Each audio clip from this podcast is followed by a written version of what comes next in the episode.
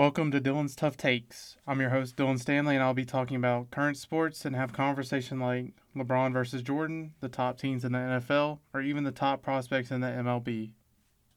However, today I want to change it up a little bit. So, as I got into Formula One racing about five years ago, I had never seen a tragedy like this one.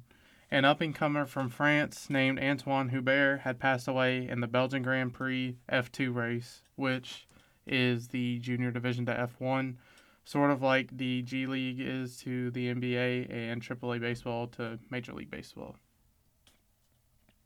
Anthoine Hubert was the driver for Arden, which is the was then the Renault Sports, but is now Alpine affiliation for F2.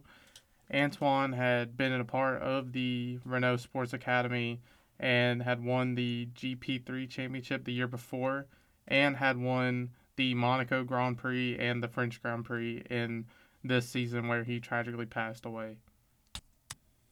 Okay.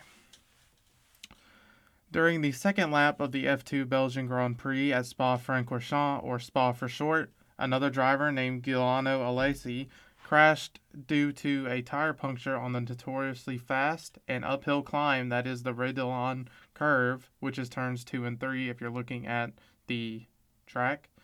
This caused other drivers to slow down. However, since it was on, on top of the hill, all the cars were stopped on top of the hill. Uh, Anthoine couldn't see that the cars were slowing down. He then crashed towards the right of the barrier, and his car was then sideways compared to the track. While Anthoine was stopped sideways, uh, American Ecuador driver Juan Manuel Correa uh, couldn't see any of the cars being stopped like Anthoine did. Uh, so instead of hitting all the cars in the middle, he swerved to the right, hitting Anthoine Hubert's side pod at around 160 miles per hour.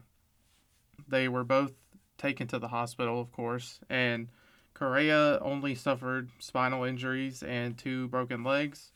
However, Anthoine Hubert was uh, sadly declared dead at the hospital. The normal F1 race weekend is uh, the F1 practice on Friday, F1 qualifying on Saturday. The F2 race is on the Saturday after the F1 qualifies. So, per usual, uh, Lewis Hamilton is getting interviewed and he's looking at the track during the interview. So he, the camera basically sees him react to the Anthoine Hubert crash, which is it's a it's a video on YouTube. You can probably find it, but he's uh being interviewed, and then he just looks at the interviewer and he goes, "Oh wow, hope that kid's good. Wow, that's terrifying." And then you can just see him walk off the interview without saying anything else and he's obviously concerned by what he had just seen compared to any other normal crash. And this is just one of the uh, many drivers in F1 and you know the people around F1 who were concerned for Anthoine. Pierre Gasly, who is the current driver, a current driver for uh, AlphaTauri, was a very close friend of Anthoine Hubert since the basically he said from the age of 13 until 18 he spent basically from breakfast to 10 p.m uh, every single day with each other. They were training and racing together and he saw what happened on that day as well. And and Gasly was uh he had just left a team debriefing and was going towards a you know like the fan uh make a appearance to all the fans, and he watched uh, Anthoine Hubert's crash, and he said he quote he started to shake and he couldn't feel his hands, and he couldn't hear what anyone was saying. He basically just broke down right there, and uh, when he heard that Anthoine had died, he said, "quote I was completely broken, cried until he couldn't anymore." And that he experienced a, never experienced a worse feeling than that in his life.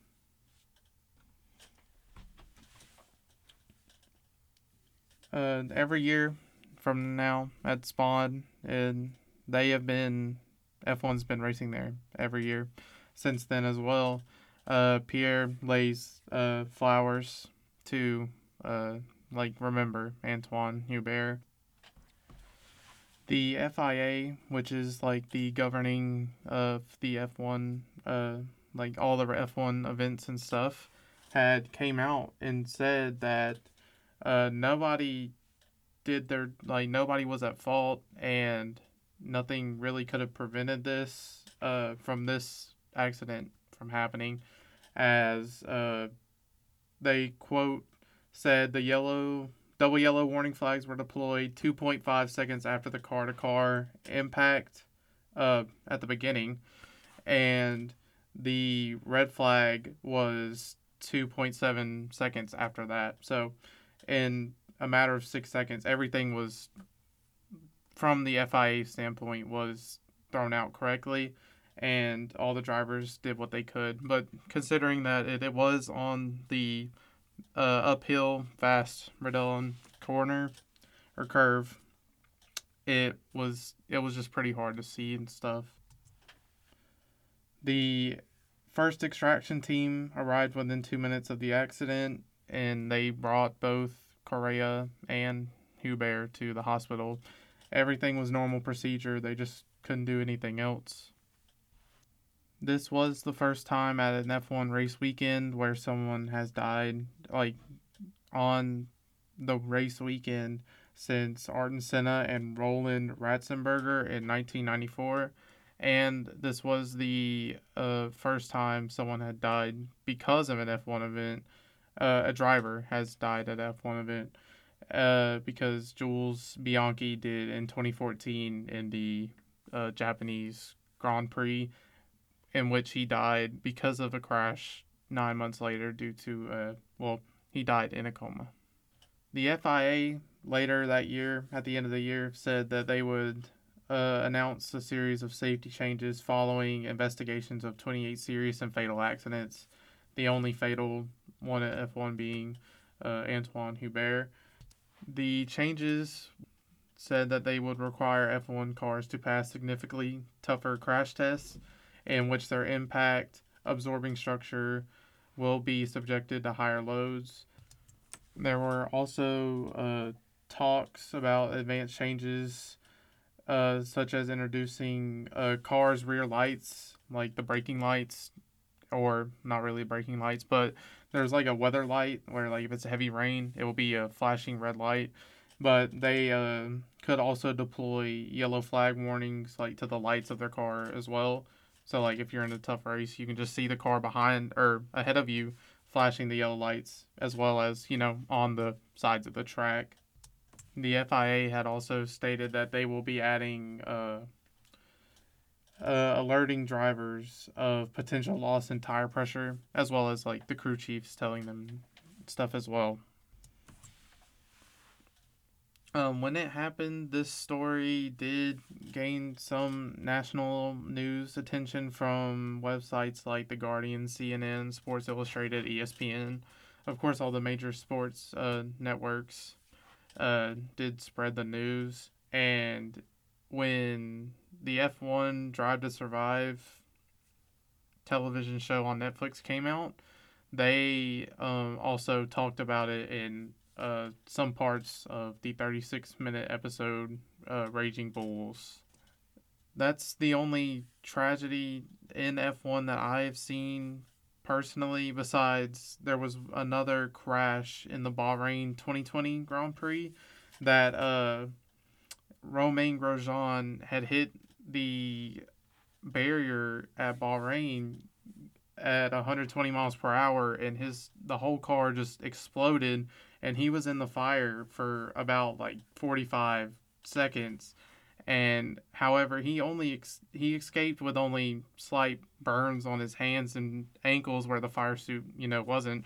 So that's also on F1 Drive to Survive. Uh I think the episode's called "Man on Fire." So that's a that's another really interesting uh, story based on how how technology and how the fire suits work and stuff. It's it's really amazing.